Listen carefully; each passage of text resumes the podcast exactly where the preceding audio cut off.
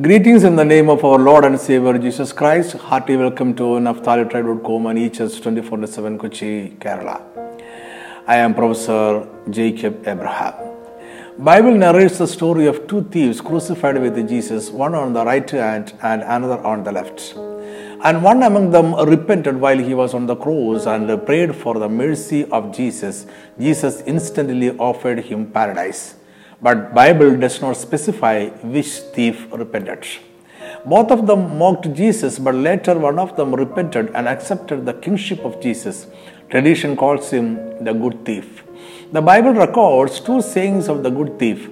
One was to his friend who was also hanging on another cross, and the second was a prayer to Jesus confessing his faith in him. In his study, we are uh, discovering the mystery contained in the prayer of the good thief to Jesus.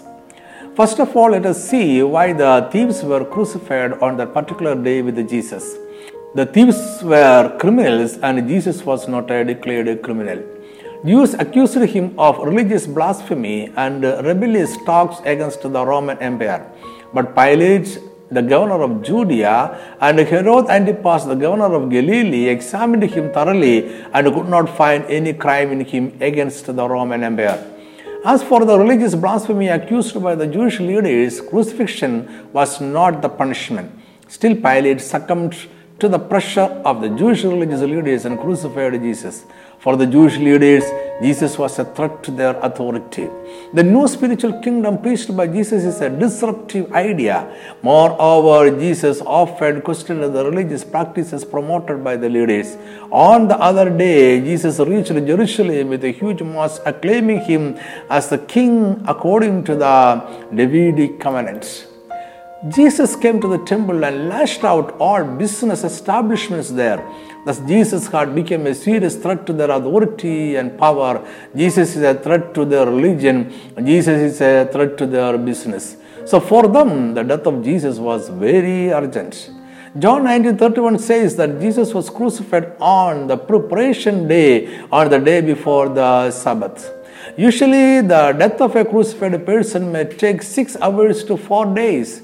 But Jewish law forbids that bodies should not remain on the cross on the Sabbath. So the crucified criminals should die on the same day and their bodies must be buried before the sunset. The next day is a day of rest. So it is natural wisdom that no man must be crucified on the day of preparation just before the Sabbath. But for the religious leaders, the death of Jesus was so urgent that they decided to take the risk they crucified him on the day before the Sabbath. But what about the crucifixion of the two thieves on the day of preparation? Why the urgency?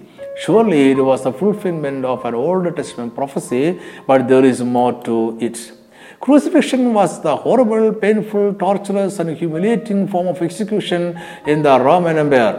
The crucifixion was done in a public place like a high mountain near the market where people often gather.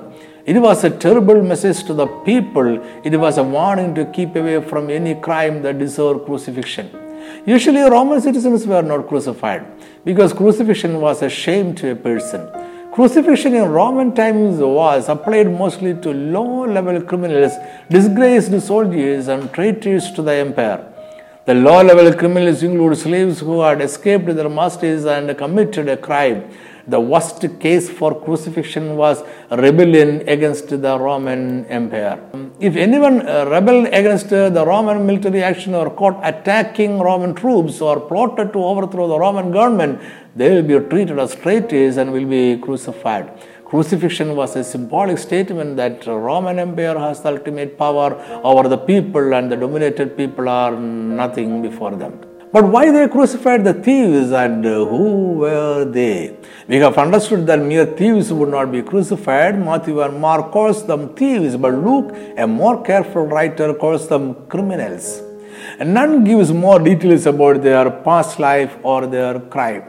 So their conversation on the cross is the only key to their life. It is recorded in Luke 23 39 that one thief said, If you are the Christ, save yourself and us. In Matthew 27 41, we read that the Jewish chief priests, the scribes, and the elders of the Jewish temple said, If he is the king of Israel, Let him now come down from the cross and we will believe him. They accused Jesus that he said, I am the Son of God. From verse 44, we understand that even the robbers who were crucified with him Uh, reviled him with the same thing. So they mocked Jesus, saying that he claimed to be Jesus, the King of the kingdom of God and the Son of God. That means the whole mockery was about the kingship and the kingdom of God.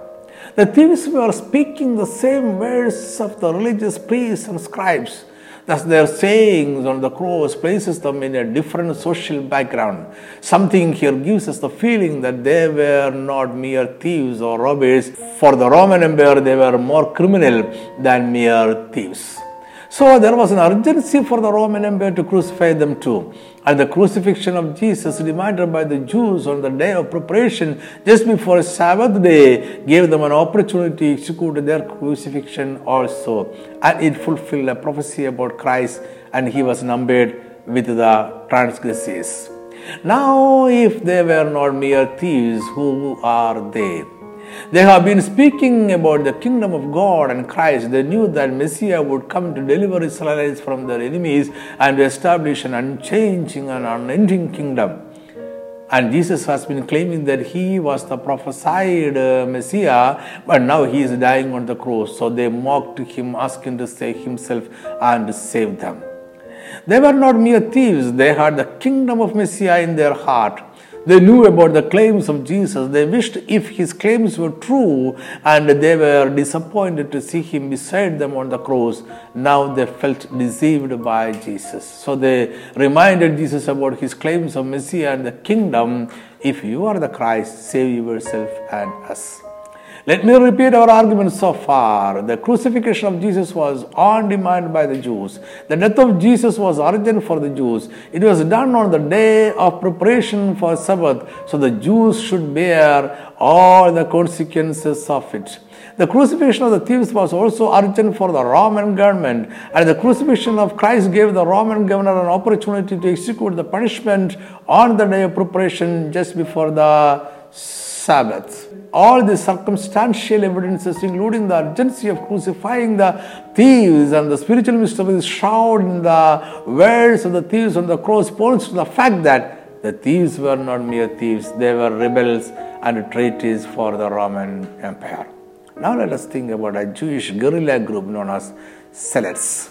Zealots were a Judean Jewish political aggressive group existed in the first century. Their aim was to overthrow the occupying Roman government. They originated in Galilee and they existed from the time of Herod the Great until the fall of Jerusalem and the fortress at uh, Masada. They were jealously concerned about the national and religious life of the Jewish people.